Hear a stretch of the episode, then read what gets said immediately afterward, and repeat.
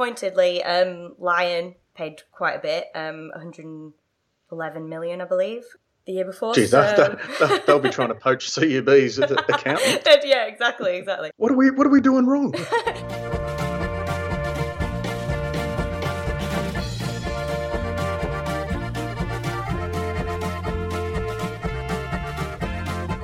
Radio Brews News is proudly presented by Cryer Malt. With over 25 years in the field, Cryer Malt are dedicated to providing the finest brewing ingredients to help brewers create the foundations of a truly excellent beer. They are your premium brewing partner and they are proud sponsors of Brews News and, in particular, Brews News Week, which is this.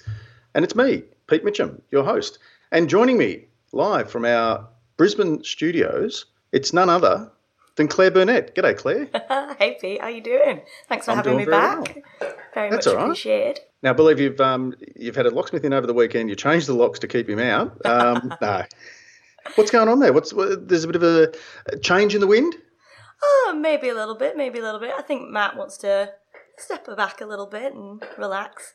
Yeah, we need to put it, put it on the leash. To be fair, hey, um, but having said that, uh, it is. Uh, we often sort of sit down at regular intervals, um, surprise, not surprisingly, over a beer or two, and plot, you know, the uh, where this whole thing that is Australian Brews News is going. And obviously, the podcast has become more and more popular, and it's a really great way for people to engage uh, with the industry or the community that they they feel a part of, or to become more more a part of. Um, and that's for our our consumers our, our, drinkers, our punters, if you like. But then there's also the industry itself, who gets a lot of its um, its news and information and opinion from uh, from this. And it's fair to say that we had great response to your cameo a couple of weeks ago.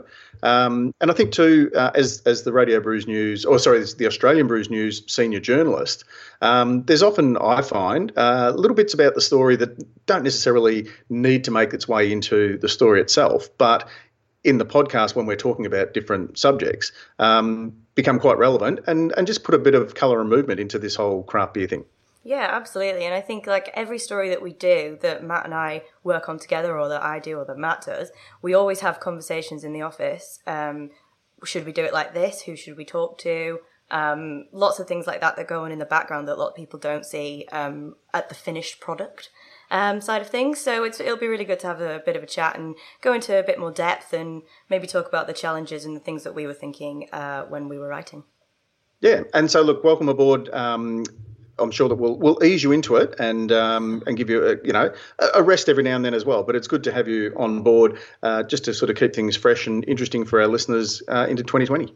Fantastic. Thanks, Pete. Well, Matt no didn't kick me uh, under the table last week, so I thought I might be invited back, but it's lovely to be here.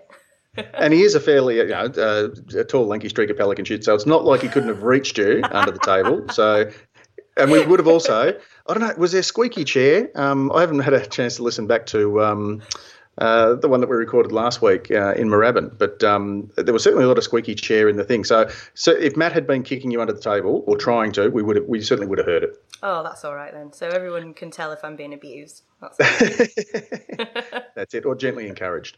Uh, so, um, given that uh, Clare writes most of the material for um, the Brews News website as the senior journalist, it uh, it makes a bit of sense that we uh, get her on to chat about the news. And as, as we say, at the end of the day, uh, Brews News Week, the point of this particular podcast, as against uh, the Beer as a Conversation or our Brews News Live podcasts, is for those who haven't necessarily been able to find the time or the inclination to read the stories about what's happening in news uh, week to week, we give you a little bit of a, I guess, uh, what's the word? Um, a primer of, you know, the expurgated version, yeah. the one without the gannet. Yeah. so we thought we'd uh, uh, keep that going in that vein. And um, it starts off with a bit of news this week, Clare, where um, we saw that Jamie Cook has stepped down as the IBA chair. Oh yeah, um, that was really cool, and I think um, Jamie's off to go travelling as part of his retirement plans.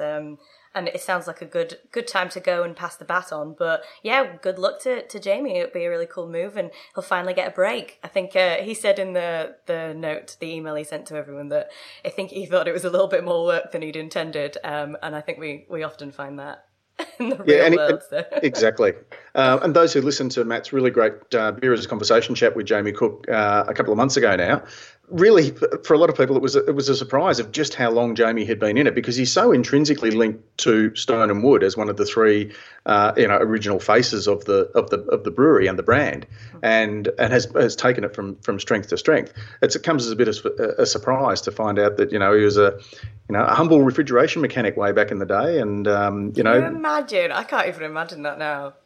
not now, no, No, no. absolutely. And it- it- it, doesn't show too how we, we evolve and we develop and um, and sometimes and look the, the, the beer world I'm, I'm sure is full of stories of people who oh n- never expected to get into this thing and I like I, nobody you know stands up in the first show and tell in uh, you know the first day of prep and says when I grow up I want to be a brewer um, you know it's, it's it's your policeman fireman you know astronaut kind of thing Yeah. it's one of those things that I think people find themselves uh, drawn to. And yeah, and, and Jamie's a great example of how um, you know from humble beginnings, from from little things, big things grow.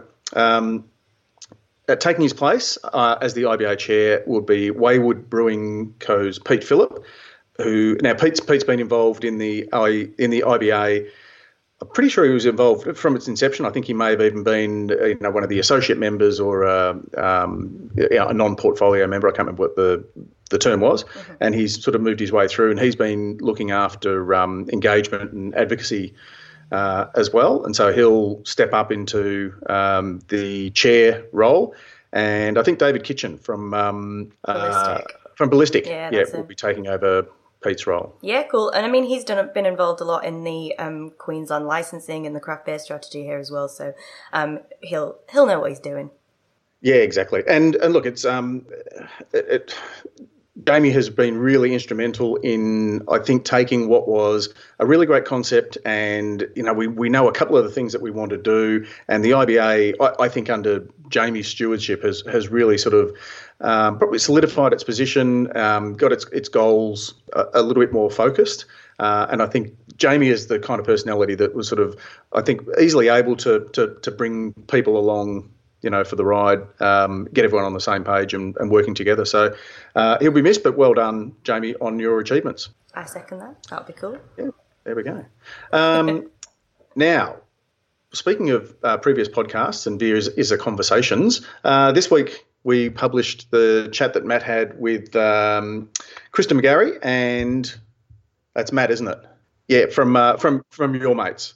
Uh, which came about as a result of their great showing, getting a, the number five spot in this year's Gab's Hottest 100 craft beer poll, and the subsequent reaction to you know who are your mates. Um, That was a it was a really interesting take, and probably really summed up. Uh, Matt's idea was to to go out to the boys and and uh, respond to their response to you know.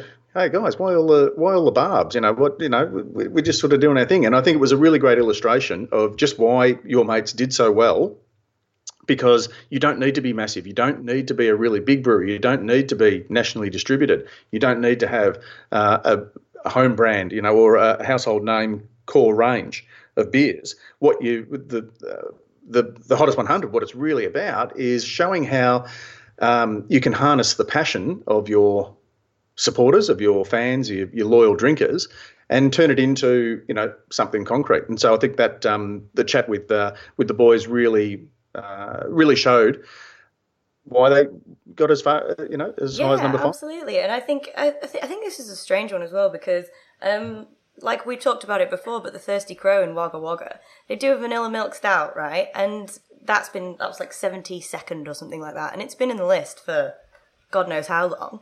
And nobody's ever made a fuss about that, but that's because it's 72nd, I guess, rather than in the top five. So I think people, when it gets to that level, are going to be a little bit more um, sitting up, taking notice, being like, who are they? Why haven't I heard of them?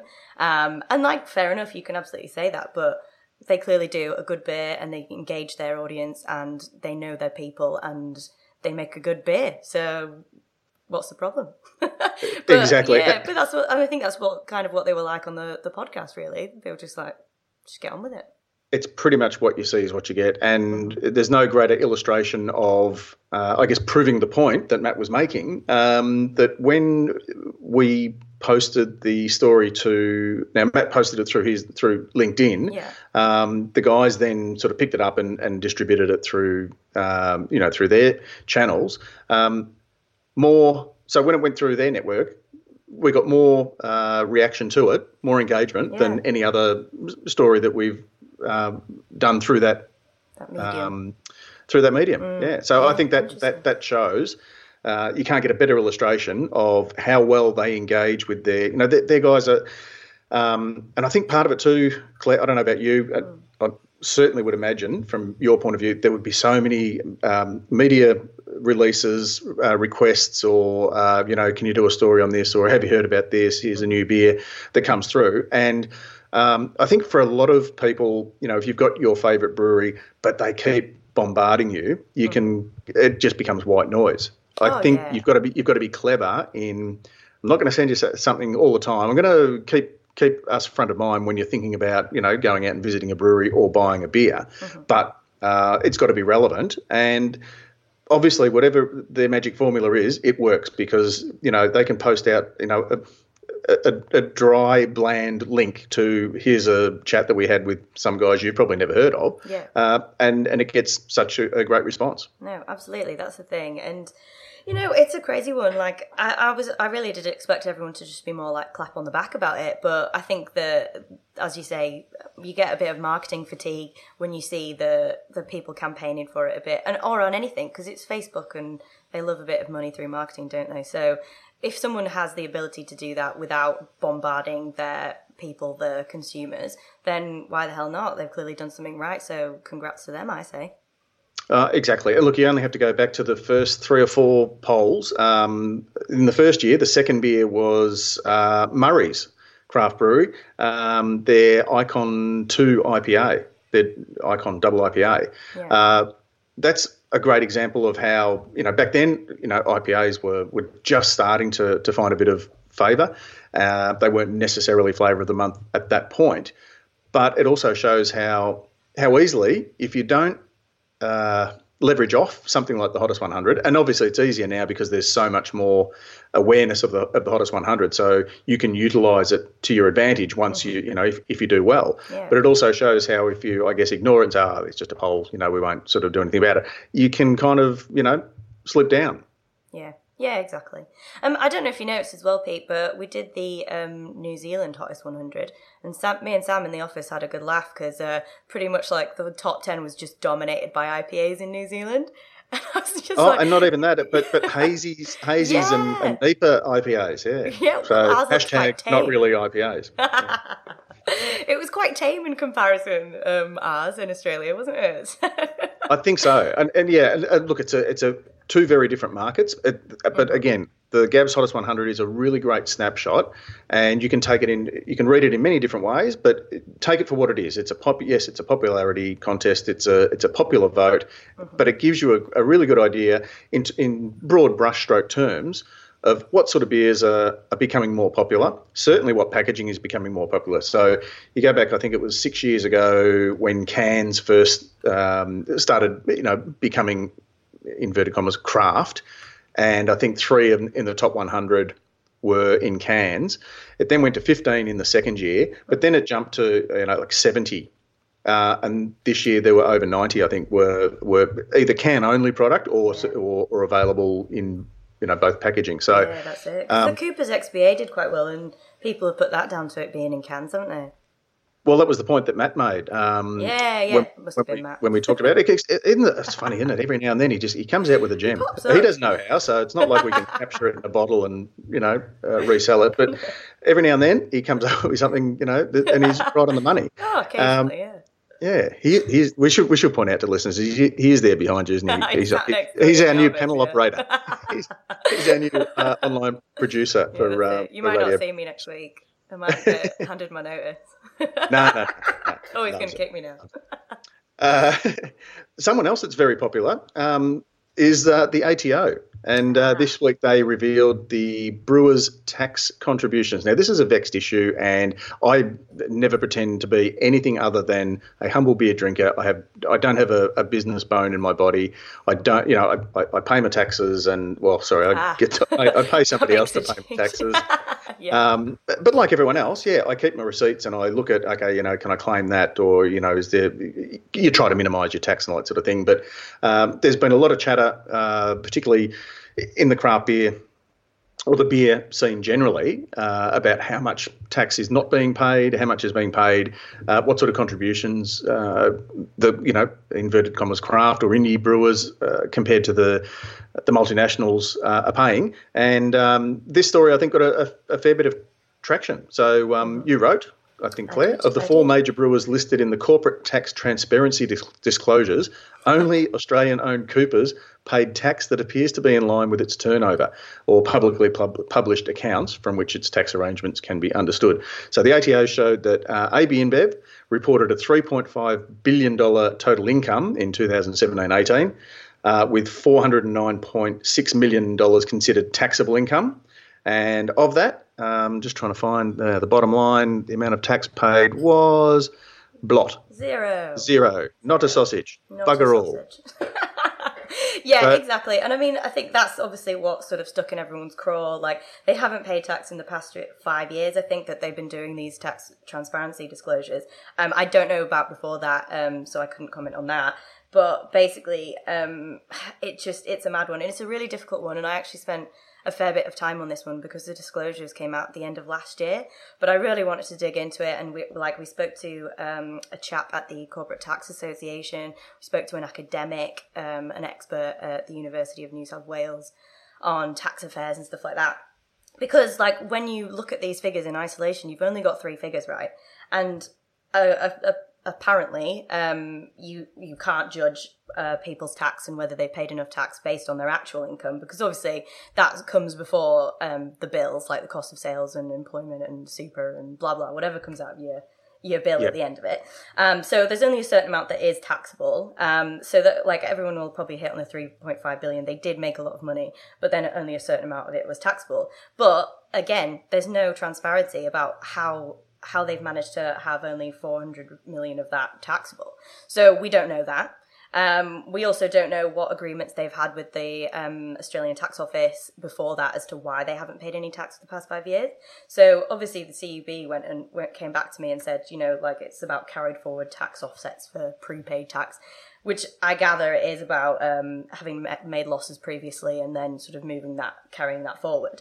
Um, so it was a really complex one. Like it was so hard to get your head around. Like I'm not an expert in multinational tax affairs, um, and basically we downloaded all the uh, the accounts off ASIC just to have a look and try and figure out where all this money's gone. Why have they made four point or three point five billion or whatever it was, but then not made any profit because obviously that's how when you don't have to pay any taxes if you don't make any profit or you make a loss. Um, so and we just it was just it was too much. They have two or three pages of consolidated entities in dubai the united kingdom everywhere in europe. Um, just it's just crazy. It's an absolute labyrinth in terms of determining and analyzing the data that they've given. So basically what we have to go on is what they've that the ato has published and the accounts that we can get hold of. And the the bottom line is it's just really it's a complicated issue and we can't say definitively that they should be paying tax and they aren't because that's not the case. Um, no, exactly. Yeah, and and that's why it's such a hard one. And and I think we put in um, a little bit because um, the Brewers Association, which obviously um, three of them are part of it, or four of them. Is size not part of the Brewers Association? I believe yet. I don't think they were big enough before then. Um, but anyway, three of them are part of the Brewers Association, and part of what C- the CB guy said was that they pay 1.5 billion, most of which was excise. Now, a lot of people on the Facebook page in particular, they kind of sort of it, stuck with them because um, the Brewers Association has been running a campaign um, highlighting the cost of tax as in excise to beer drinkers. So basically, they're saying, well, CUB is saying, well, we paid that, and then the Brewers Association is saying, no, the beer drinker pays that. So yeah, you just you're just it? love. Yeah, you just you just pass it on. Yeah, yeah, the, the, yeah, exactly. That's right. Yeah, yeah. The brewers pay no. They they pay, uh, which is then you know collected back. Uh-huh. Um, so yes, it, it, they're not lying by saying we pay the excise, uh, but they're being disingenuous if they're trying to get people to to think that it doesn't then come out of their pockets. Yeah, exactly. Um, and it's not returned to their pockets. Um, yeah. The other thing too, the, the really interesting thing I thought was that um, there's an old adage that uh, look, you shouldn't be afraid of you know getting a big tax bill because the more tax you're paying, you only get taxed more if you're earning more. Yeah. Um, but in this case, it seems to be the opposite of the opposite is true, where if you are spectacularly unsuccessful, um, if you make really, really bad business decisions and basically lose your pants, Yeah. you then don't have to pay tax for as, as long as, As long we as can think feel of. like, yeah. That's it. And well, I thought that it, yeah. The, the, the, line I thought was, a, was just an absolute, it cracked me up, was that uh, a CB spokesman told Brews News that the company was not in a position to pay tax currently. did you have a chuckle? I had a chuckle. I did. I did. yeah, that was a good one. Um, I guess what we all took from it um, in the office is that it's bloody difficult and um, we just don't have enough information. The whole point of the tax transparency disclosures is that you get a bit of an oversight on who's paying tax, who isn't. I think it was fair enough. There might be much more complicated um, tax affairs for the these multinationals, but it was so pointed, and we felt that we it was an interesting comparison that we put um, Fermentum, you know, Stone and Wood Brewing, and Gage Roads, um, because both of them individually paid more tax than Asahi and AB InBev together. So, and they are a fraction of the size of AB InBev. Um, and a fraction yeah. of the output, a Yeah, fraction yeah. of the income, the revenue, the whole Magilla. Yeah. and yet they pay more than CB. And it was just pointed that the, all the multinationals were the ones that paying less or not quite enough tax, really. Though, I mean, pointedly, um, Lion paid quite a bit, um, 111 million, I believe, the year before. Geez, so- they'll, they'll, they'll be trying to poach CUB's accountant. yeah, exactly, exactly. And um, I What do are we, what are we doing out- wrong? why, why are we not why are we not hiding our money abroad um not saying that they are doing that but um potentially who knows uh, i did uh, have a comment from a lion rep uh, representative who did say that there was um i made a comment that they hadn't paid tax the year before last and that was apparently because they changed their um, year end or something like that so there's apparently some weird tax related reason as to why they didn't have to pay any then but they do I- usually pay tax Yeah, I have a feeling there might be something to do with. Uh, so the parent, Kirin, Mm. um, which is then in turn owned by Mitsubishi Finance Corporation, which Yeah, is one of the that. you know top three largest companies in the world. Um, but I, but they're um, and having worked with Lion and having uh, invoiced them and that sort of thing in the past, Mm-hmm. I do know that their uh, financial year is different. So if they did do a, a changeover, that may have been Ah, well, there we go. That might have been it. responsible for that. Yeah, so I can't say that. But look, um, the takeaway for me for, from this story is that you know we have. Uh, heartfelt reasons, we have ideological reasons, we have uh, you know business reasons for, for buying certain beers. This probably this information, whether or not they're uh, I'm not going to say cooking the books, but it- whether or not they're, it's very clever accounting or it's, uh, you know, just they're working the, the system or whatever. If you needed another excuse to, you know, drink fresh and drink local, uh, they're also the ones that I guess, are, you know, next time you find yourself in emergency or, you know, sending your kids to school or catching public transport or whatever it might be, you know, that's your, your taxes at work. Yeah, exactly. Um, and someone made the hilarious point that if um, if the CUB managed to pay their corporation tax, then maybe we wouldn't have to hike excise up as much. That's obviously probably not the case because we still have to pay excise, but it would be a nice world that we could live in where that would be the case. Exactly, and we, and we should send out a you know a pat on the back. Congratulations to everyone who listens to, to this podcast because presumably you do drink beer. Um, you're part of you know um, the the group of people who uh, for the second time uh, every two every twice every year the um, excise goes up automatically.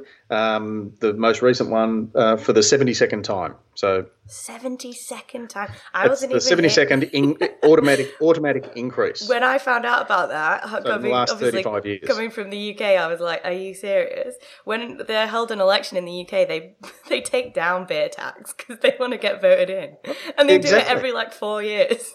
they take Yeah. it down a little bit.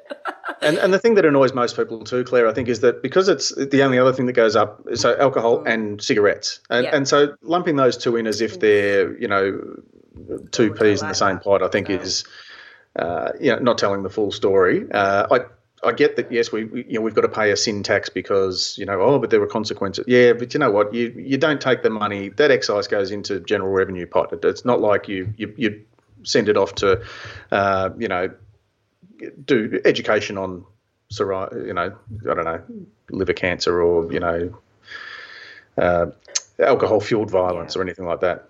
Uh, anyway, Oh, uh, it might go on. to fair though. Just by the way, I bet it goes to fair.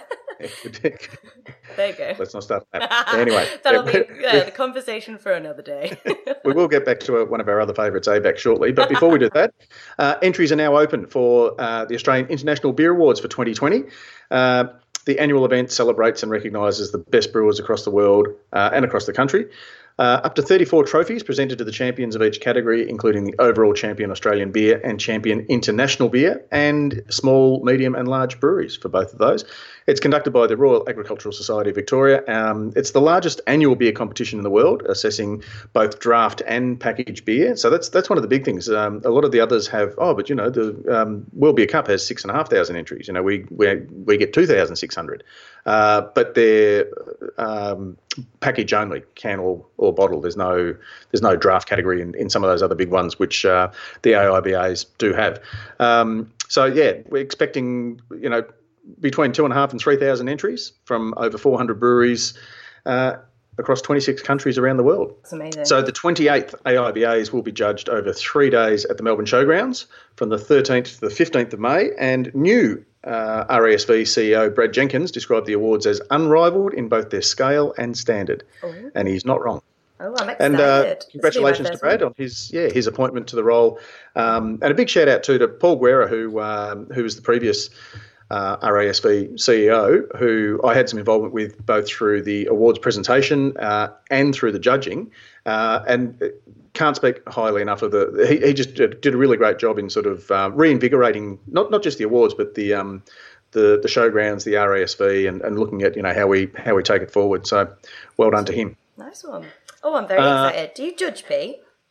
Uh, I do. Ah, I do. I have okay. judged. I started out. Oh god, I've been involved now. I think for ten or twelve years. Oh, um, wow. First as a as a steward, and then um, moved my way up to associate judge, and then uh, I've been a judge for the last five AIBAs, I think. That's so Yeah. cool. And what do you think about the um, the sort of the change that you've seen in beers over the that period? Has it been completely crazy how many you get now?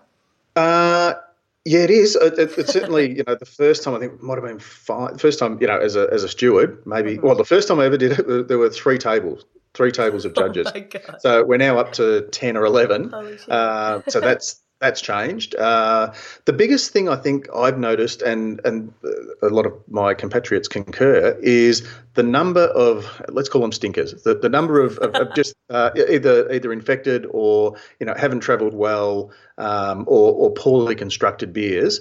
The percentage um, is is smaller and smaller each each year to the point where uh, you, you get a lot of beers that are let yeah meh.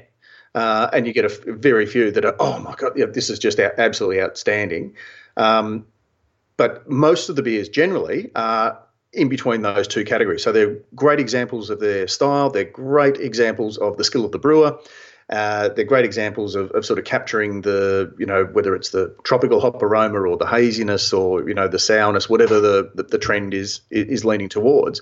Um, but then when you get one that's just hasn't, you know, it's just wrong, it's it's so much more noticeable now. Ah, So I think that's probably the, the biggest thing I've I've seen across the board is the way that the feedback to the brewers, the way that the um, the integrity of the awards is is maintained um, and and steadfastly maintained to, to, to make sure that the, the the the awards mean something both to the brewers and to the the public who will then see those uh, medals you know on a label.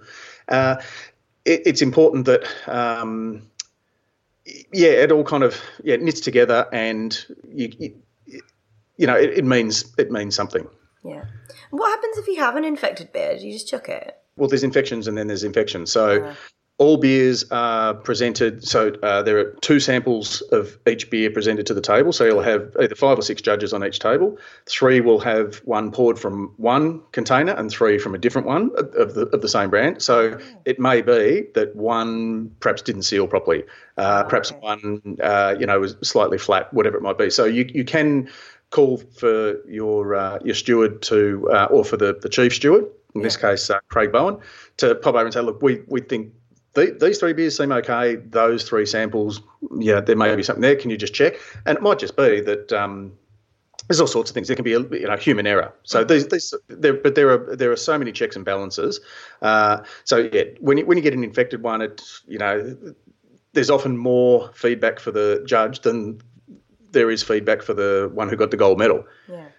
Because you know the, the feedback for the gold medal should be um, see colour. you know that, that, that's all you. There's nothing you can Top say about notch, it. A, yeah. a gold medal. bit, It's you know it, it ticks all the boxes. Yeah. Um, uh, yeah, the ones that are, are not so good, there's probably a little bit more. Um, you know, this beer didn't get a medal, and here are the, the, the key reasons from the five judges um, to give that feedback. So the, the whole idea is that um, the the awards promote the improvement of standards. Awesome. Yeah, cool. that makes Thank sense. Pete. Yeah. Yeah. Uh, registrations also this week are open for WA Beer Week 2020. So the now there's prospective event holder information session. I'm not quite sure where it is, but go to the Brews News website for all the details, or we may even have them in the show notes. Um, but there's a session on the 24th of Feb 2020. Registrations close on March 20th, and WA Beer Week itself is uh, held between June the 12th and the 21st. 12th and the 21st. That's a big week. That is huge. They've, I think I.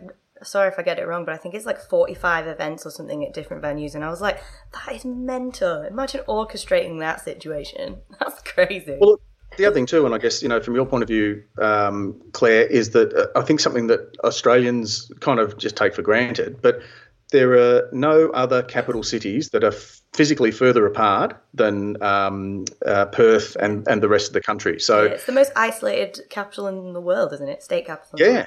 Ah, yeah, um, and so to have such a vibrant scene, to have uh, Fremantle certainly as you know as the birthplace of of this whole thing called called craft beer, but it, it also puts into perspective just how difficult it is for brewers to get their product, you know, across the Nullarbor in really good condition. yeah. Um, and you can see why uh, brewers like Gage Roads Mm-hmm.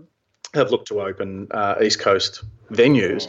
Um, because it is just you know the literally you know the, the tyranny of distance. Yeah, absolutely. It must be an absolute nightmare trying to get it across there in cold storage and good condition. Like it's crazy. But speaking of Gage Roads, um, don't know if you saw that we did a little piece on their like half yearlies um, this week, Pete.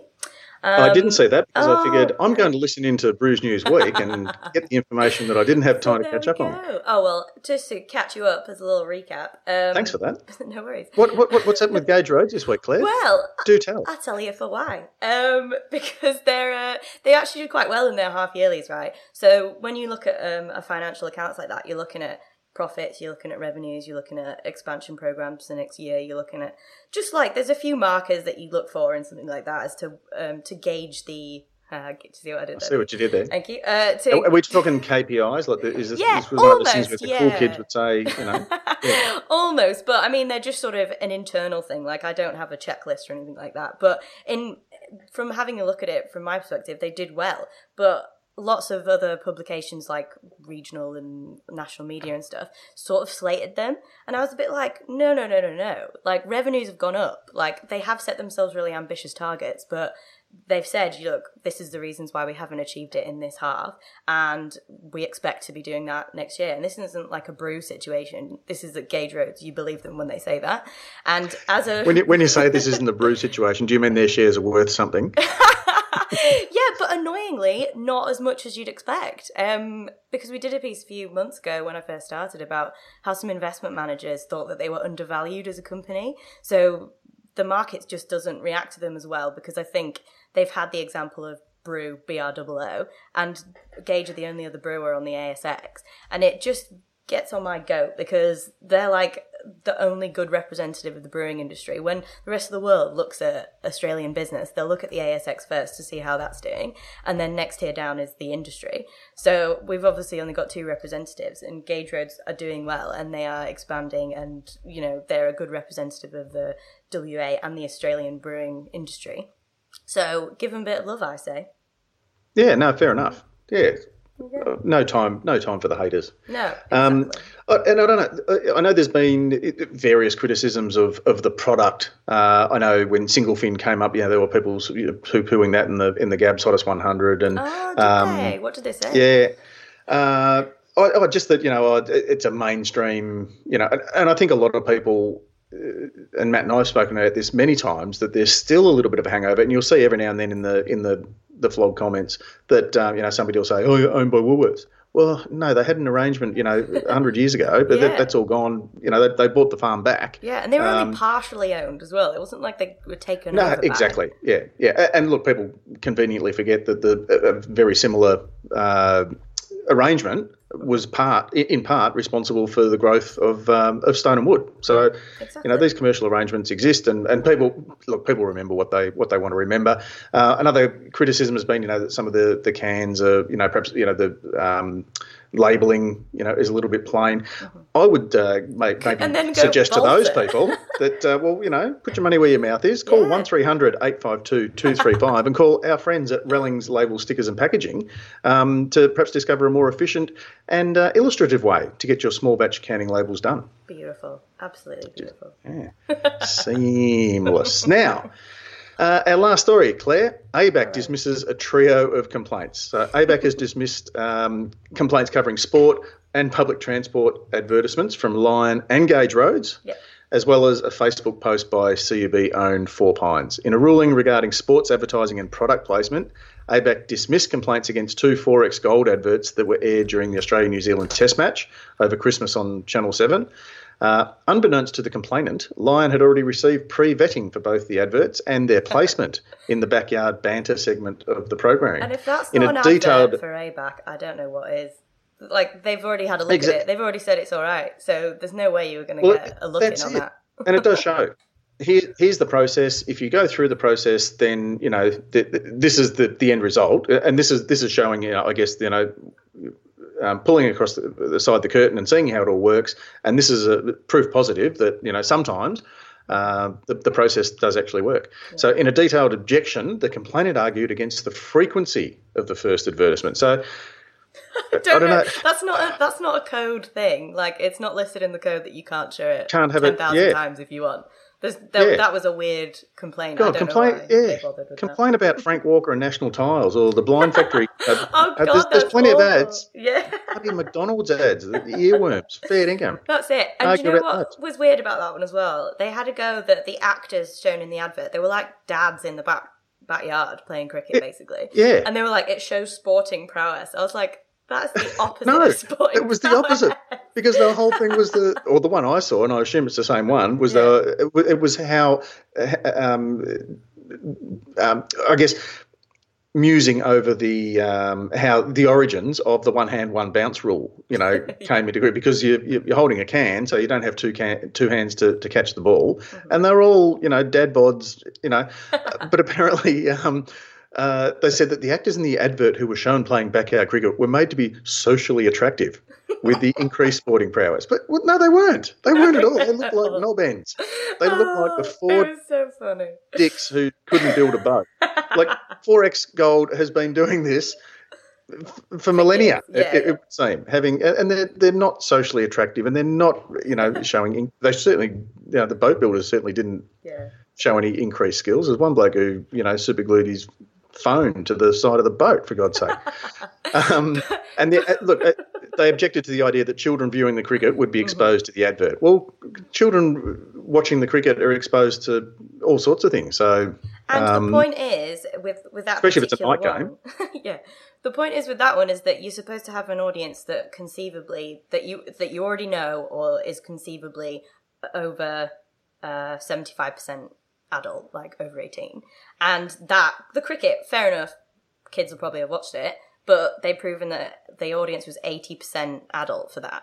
So it was just Oh, a shot in the dark from whoever was complaining on that. exactly, yeah. They were, I think they were just throwing throwing a, enough darts they figured Oh, one would hit, and um, they, they managed to miss That's them all. yeah, Because the other thing too, you know, a five day test match, you've got kids nowadays who haven't got a five minute attention span. They're, you know, It's not on the 2020 is a bit boring, you know, because it's, oh, yeah, it takes so long.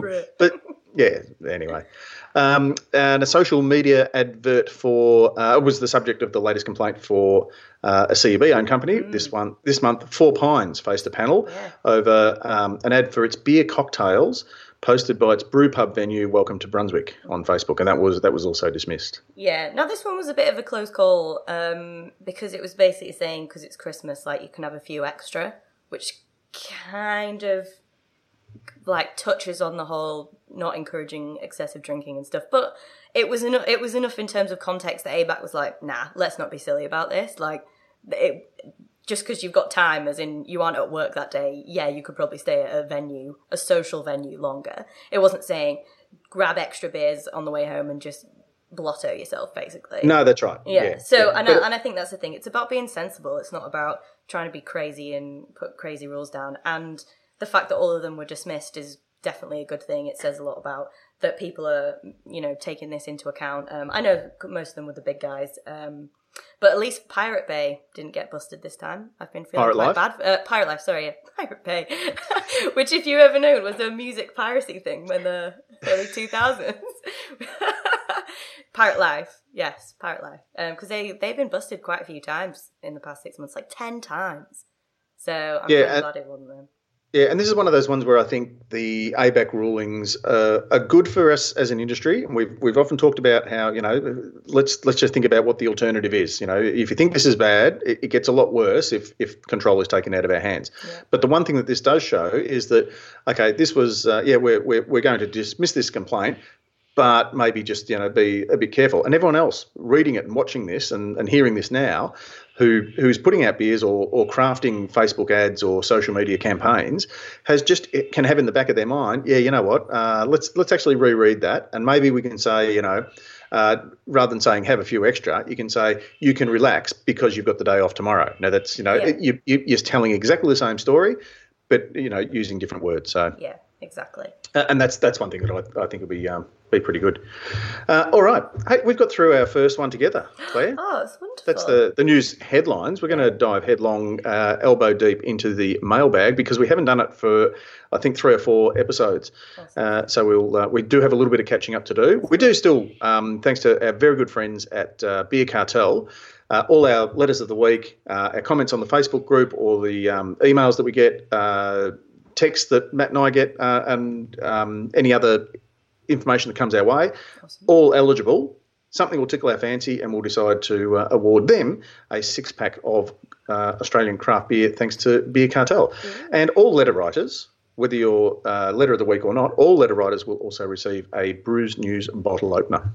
Oh, beautiful. But you can also use the other end. You can use it to uh, knock the top off a can as well. So you know, for those of you who are worried, oh, I never get to use it. Well, frame it. You know, know, maybe maybe we should get Matt to autograph them. Oh, that's When we send them out. Would that be worth more?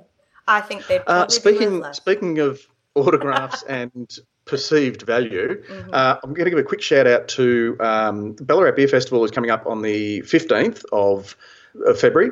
Uh, so it's a, a, a month later than, than what it normally is. So people have got plenty of time to prepare. But the uh, Gallagher's uh, Insurance Brewers Degustation dinner on the Friday night has something very special. Um, some very special memorabilia, uh, autographed memorabilia. So the very first slab of cans of Heroes Gold, which is um, Gold 104.3, the radio station down here in Melbourne, and uh, they're syndicated, um, I think, Australia wide. Uh, sent out a bit of a, a thing saying we want to do something to help with bushfire relief. And so they contacted Hawkers. Hawkers put out a bit of a, a, um, a campaign to, to get a name for it. Heroes Gold is the one they've come up with it. So that we've got the you know the Gold 104 and the the Heroes um, factor. Mazen Hajjar has autographed the first case, as has Christian O'Connell from the uh, Christian O'Connell Breakfast Show, and that uh, slab will be auctioned off or given away. I don't know what we're doing with something with it, but it's going to be um, at the the Brewers degustation dinner on uh, Valentine's Day. Oh, So maybe yeah, maybe somebody will get you know Valentine's present. yeah there we go you know so Wait, how go. do you think about Valentine's Day, Pete? Are you into it? Oh, I have um, uh, just uh, passionately avoided it for the. Uh, Me too. I- I'd literally I- go elsewhere. I like just say to Liam, "I'm I'm off. See you later." I think, well, yeah, part of it is that uh, I was in hospitality for so long, so I've seen the ugly side of it. Oh, not the ugly side, but, but you know, just I bet you've got some stories. suck spending and doing and all that sort of thing, and you go, oh, come on, mate, Yeah, yeah, try harder. Um, but I've always said, look, uh, my my wife, uh, we met when I was 16 and she was 13, and we started going out maybe three years after that. So we've been going out for quite a while. And I think the very first Valentine's Day, uh, I sort of said, oh, but you know, I, I love you every day of the year. So Oh. well, and so I've got away with it. Beautiful. Um, there you go. Top years. tip for yeah. all blokes out there. Appreciate That's you, it. lady, every day. That's it. That's it. Exactly. but yeah, you don't have to. Yeah, look, it's a little bit of a hallmark card. I, I, I totally get if you if you're into it, enjoy it. Yeah. That's no no drama with that. Cool. Mailbag. Oh. Uh, Will Rogers. Now, Will Rogers. Uh, this was through our Facebook page oh, group, yeah. our closed group. So if you do want to join, just uh, flick us a, a, a request and uh, we'll let you in pretty much. But uh, it's it's kind of like you, you, you, we don't promote it outside of the podcast because the idea is that it's sort of it's an extension of the podcast. So you know you listen to stuff on the podcast, you can make comments, and um, we look we get lots of lots of really great stories and, and that sort of thing. Um, Will sent us in a tool that he made oh, um, to so browse all of the past hottest 100 uh, beers by brewery. So it's a it's and a chart. style of beer and region. Yeah, yeah. So and look, it's it's um, to to look at. You've you've kind of got to work it. Once you work out how it works, you can really see how certain beers um, have come from nowhere, or you know, hit hit with a bang, and then all of a sudden have, have disappeared. Um, a really great way to do it. And I, am pretty sure that Matt's been in contact with Will, and we might be able to. I think we're going to see if we uh, can perhaps get something formally uh, arranged for um, next year's hottest 100, yeah, and we might even be really cool. can, yeah incorporate that into our um, our live. Yeah, well done, podcast. Will. That was that must have been a lot of work and done really well. So yeah, cool. Well, even just as I say, I've sort of been involved with um, with the hottest 100 since its inception, and you know, going back through all the notes that I've made, and I've got you know A3 spreadsheets of uh, you know every beer that's that's come and gone and where it's placed and uh, dropped or raised and all that sort of thing. And then more recently, obviously, um, Crafty's done the really great infographics, which give you a mm. great sort of snapshot, and you can see how things have changed and and uh, how trends are developing. Yeah. Um, it's it, it's a lot of hard work. So well done, Will. Thank you for that. Uh, Joshua Boyle, do you want to uh, read with this one out, Clare? Okay. Hello, the Brews News team. This is for an email from Joshua Boyle. says uh, when I met Matt at the Charming Squire event, he had asked that I, if I come across some little stories in the French and EU brewing scene to do a little write up. This one I've been sitting on for a while, as I was not sure Brews News would have been interested in French industrial breweries openly talking about selling their beer as microbreweries. Um, he goes on to say, so this comes from an article. Um, it's an interview with Stefan Munch, the brewmaster and production director at Kronenbourg's Obernai site.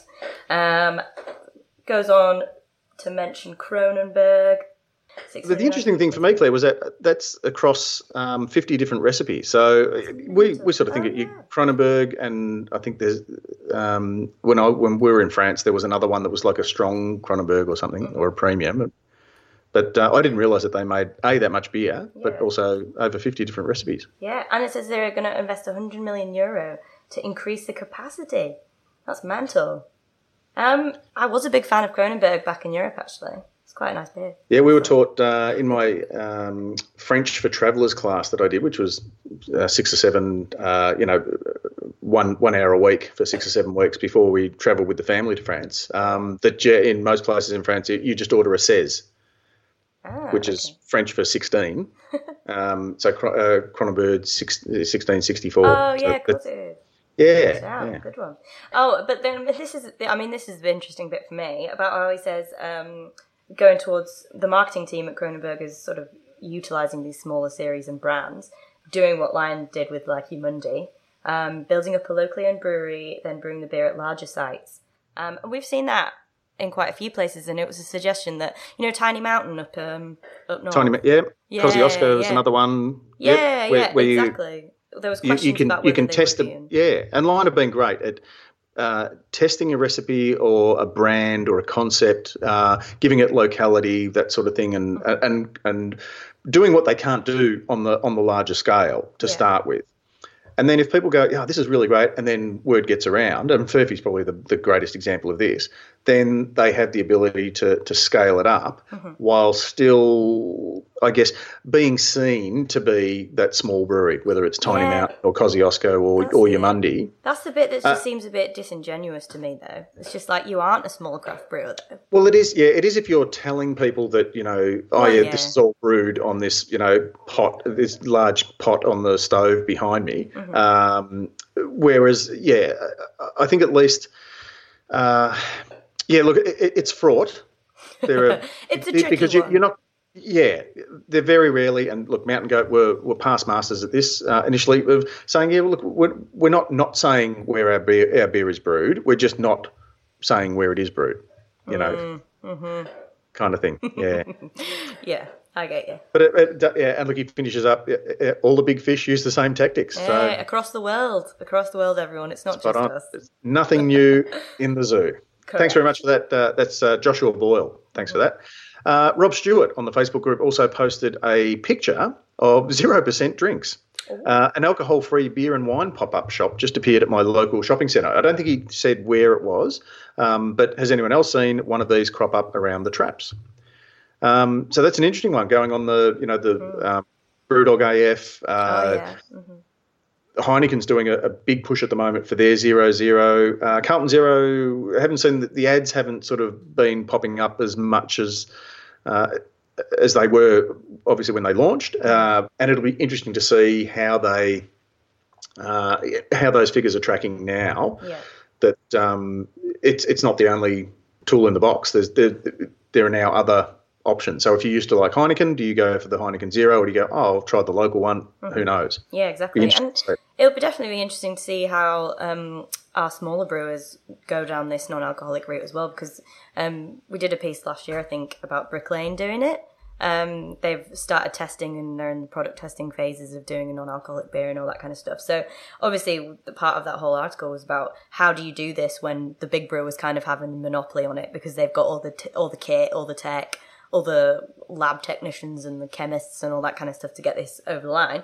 But I think it's just a testament to the talent that we've got in the independent brewing industry that um, people are going to get cracking with something that is technically quite difficult. Um, I don't think we've ever been afraid of something like that, and uh, this one will be cool. Yeah, we'll see see how it goes this next year. I think we'll definitely see some more non-alcoholic um, beer coming out of the industry. And hopefully, too, we see um, and a great example I thought was Brick Lane when they brought out their, it's called their base uh, fine line lager. Mm. Uh, and they were so, oh, yeah, we'll make it a mid strength, so we'll make it 3.5. Yeah. And they kind of, uh, th- there was a push by some around the table to say, well, let's actually make it three.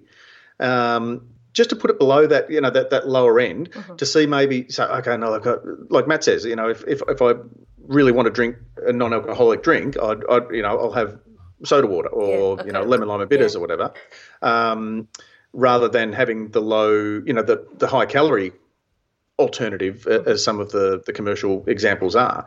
Um, I'm more likely to say, yeah, look, I can, have, you know, I'll have one or two, but oh, you've got a, a Berliner Weiss or you've got a fine line lager that's 3%, 2.8, 2.5, whatever it might be, and maybe have one or two of those.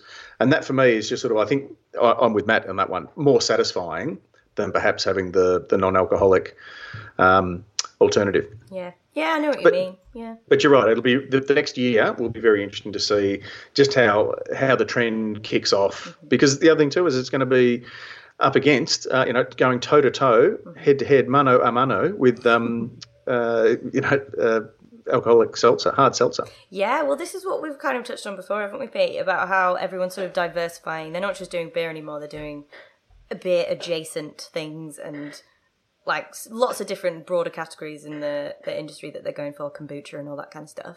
Um, So FM, FMBs, FMBs, yeah, exactly, flavored malt, flavored malt Malt beverage. beverages. Yeah. So uh, I definitely think we'll see more of that. Whether it's going to last in the long term, I'm still dubious, but we're definitely going to see some. See how it goes. Exactly. Um, now, our next letter. Hi, I'm Aaron, the guy with cancer that Pete met at GABF a few weeks back. G'day, Aaron. So this is Aaron Aaron. Who uh, some of our listeners may remember uh, won our um, our, lo- our slogan competition, and hopefully those we'll, we'll have to do a bit of a, a follow up next week, Clare, on um, how those beers are going, and get them out uh, to market. As I currently have no commute to work and have been able, unable to walk the dog due to some surgery in preparation for my cancer treatment, I've not been able to keep up with my usual podcast listening. This means only just now got to the end of your podcast from the 23rd of January, where you gave me a shout out at the start and some further kind words at the end of the podcast. Just wanted to say thank you to you both for what you said, myself and, and Matt. Uh, and for Pete for taking the time to say g'day at GABF.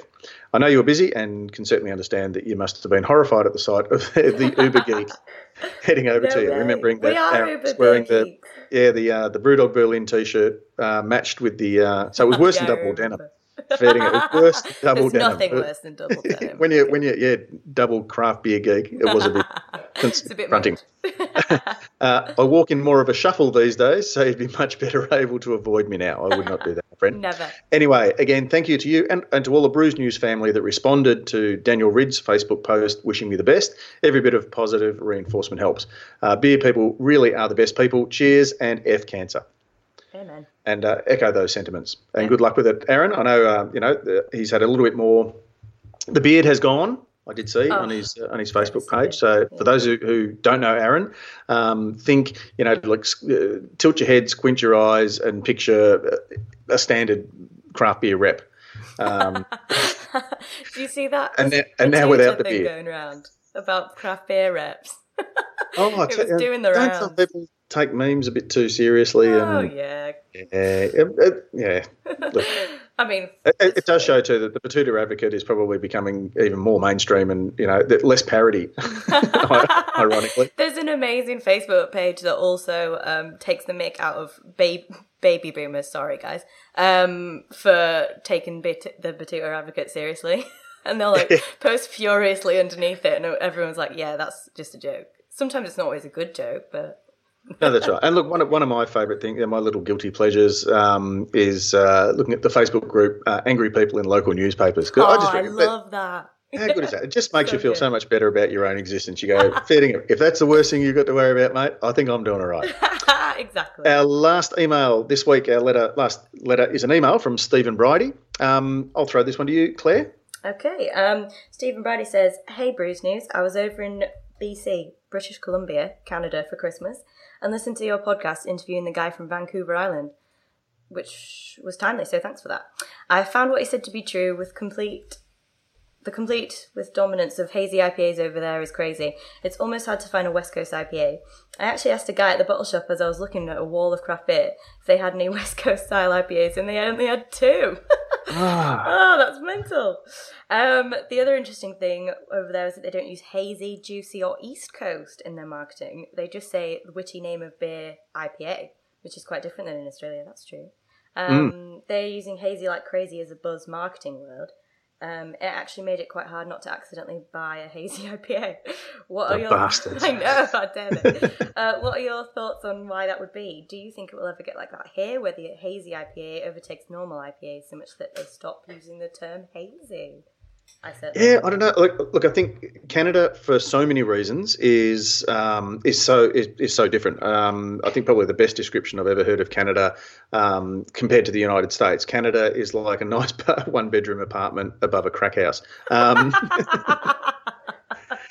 True words have never been spoken. yeah, and uh, but but the other thing too, in terms of beer, uh, the excise, the the beer tax, in terms of um, uh, export, is very prohibitive. So, uh, in years gone by, we've seen Unibroue, we've seen um, Dieu, uh, Dieu de and a few others that have sort of drifted away. We, we don't see them. St Ambrose, we don't see them as much anymore. And I, I have a feeling that there's there's it's prohibitively expensive to, to bring it over. So they do have a, a slightly different way of doing things in terms of their of their craft beer, um, and I think partly to, to make it you know to, to to keep the good stuff where it is.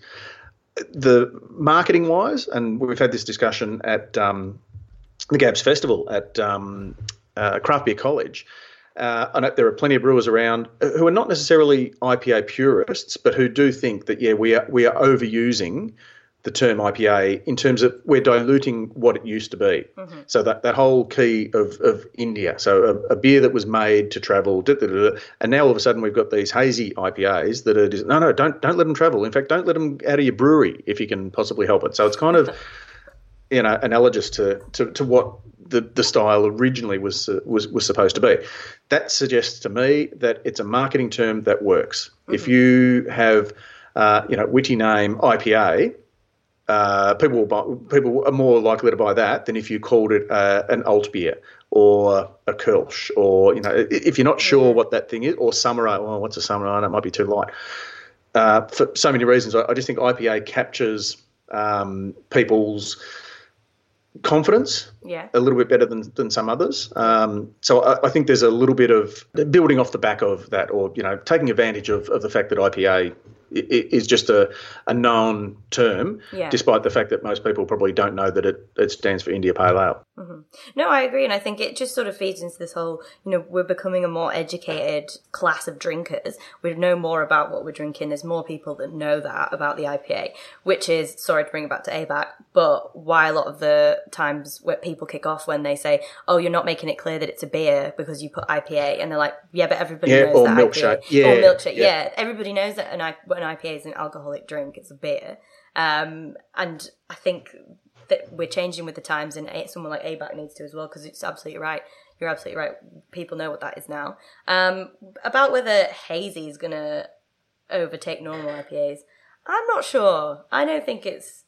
I think I, I, I think it's I a think distinct class that will stay that way. Very much so. Mm-hmm. Yep, yep. Uh, in the same way that for a long while there, uh, if you said to you go back 20 years and you talk about an IPA, the only beer you would be talking about would be uh, Worthington White Shield mm-hmm. style English style IPA. So nice, you know, malt forward, um, good earthy floral hops, but not, you know, super yeah. super bitter yeah. for the, for bitterness sake. Uh, whereas, say, ten years later, IPA, boom, everyone's thinking West Coast IPA. Mm-hmm. Now, our, um, our writer there has obviously said, yeah, well, he couldn't find out of all those two were West Coast IPAs. Now we're moving, you know, so it's it's a progression. It's a um, we're, moving moving through and dividing off into these different subcategories. And probably Cascadian Dark Ale or Black IPA is probably the exception to the rule. It's probably the only one that really didn't kind of catch. Mm-hmm. Um, so you know, uh, yeah, I, it'll be interesting to see what happens again with. Uh, I, I, think hazy's here to stay because I think it it speaks to a type of, of drinker who wants that. Uh, almost the opposite to a, an actual IPA. Yeah. Yeah, so I want all those beautiful hop forward, but I don't want I don't want any bitterness. If you can possibly, you know, yeah, that's I think that's called orange juice. well, I was going to say I think um, Felons did one oh last year at some point, and uh, it was so hazy. I was like, is that just a glass of OJ? I haven't tried it yet though, so I can't say what it was like, but it looked exactly like that. And you're right, yeah. I think that appeals to the, it does appeal to some, but as I say, yeah. the, the, the, beer judge in me looks at that and says, "Oh, you probably should have rolled that keg." it's either it's either the first one off the keg or it's the last. Um, you know, you sure you haven't maybe? Is was this actually your your, your um your your yeast fermenter? oh, fun. So yeah, as I say, but, but some of us we drink with our eyes first, and, and for me, uh, I'm, I'm in the Charlie Bamforth camp. Uh, that you know, I, I, think a beautiful, crystal clear, um, you know, the clarity of a beer mm-hmm. uh, says more to me about the skill of the um, the brewer than does.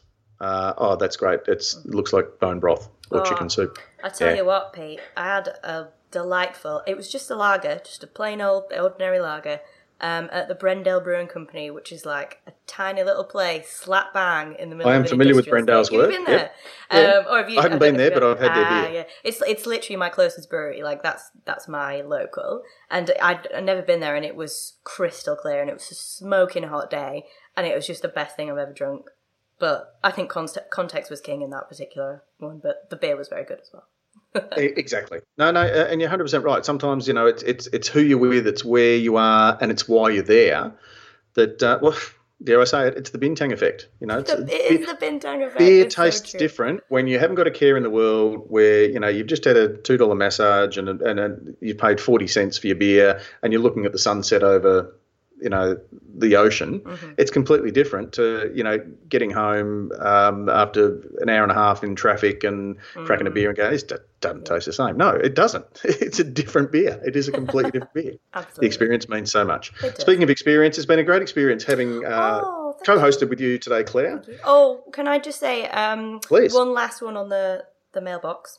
Uh, I got a message on Instagram from. Um, Josh Quantrill from Capital. Uh, from Capital Brewing. Yep. Yes, who is an absolutely delightful chap, and he's also from Bradford, which is just down the road from me. So, hey, Josh, thank you for saying you hi and uh, yeah, recognizing another Northerner when you hear him. I wonder how he knew. Uh, I met Josh last year. Josh, um, and this is a, bit of a shout out too to to breweries out there. Uh, I met Josh uh, behind the scenes at uh, the Indies. So I was the, I'm the chief steward there, and we have um, brewery staff who or, or assistant brewers who, whoever it might be who maybe want to become an associate judge and therefore a judge later on down the track. Mm-hmm. and a great way for them to, to do it is to offer their services as a for a couple of shifts as a um, a volunteer steward. Yeah. because you, you sort of you see how how the process works and all that sort of thing and how the beers are poured and why it's important to get them all the same and all that sort of stuff. So uh, yeah shout out to Josh. I, there you go. I, nice one. A, a, good man. All right. Um, that's it for today. So thank you very much again to our sponsors Cryer Malt, uh, Rallings Labels, Stickers and Packaging, and to Beer Cartel for making all of this possible. And thank you to you, Clare. Thank you, Pete. Very much. Please pass on pass on my thanks to the uh, panel operator there in the background. the minion, I'm, sure I'm going to call him. Passing your notes and uh, you know sending your messages and don't forget this, don't forget that. You know. Kicking me. All I'm going to say is that I didn't say a word, and this has been the longest uh, Brews News week that we've had in probably 12 months. Sorry to our listeners. and yet he he couldn't he couldn't quite go couldn't one whole episode couldn't without resist. saying something. thank you very much, Clare. Thanks, Matt. Cheers, and Pete. thank you to all of our listeners. And we'll see you all next week for the next Brews News Week. I'm your host, Pete Mitchell, and we'll see you all again next time.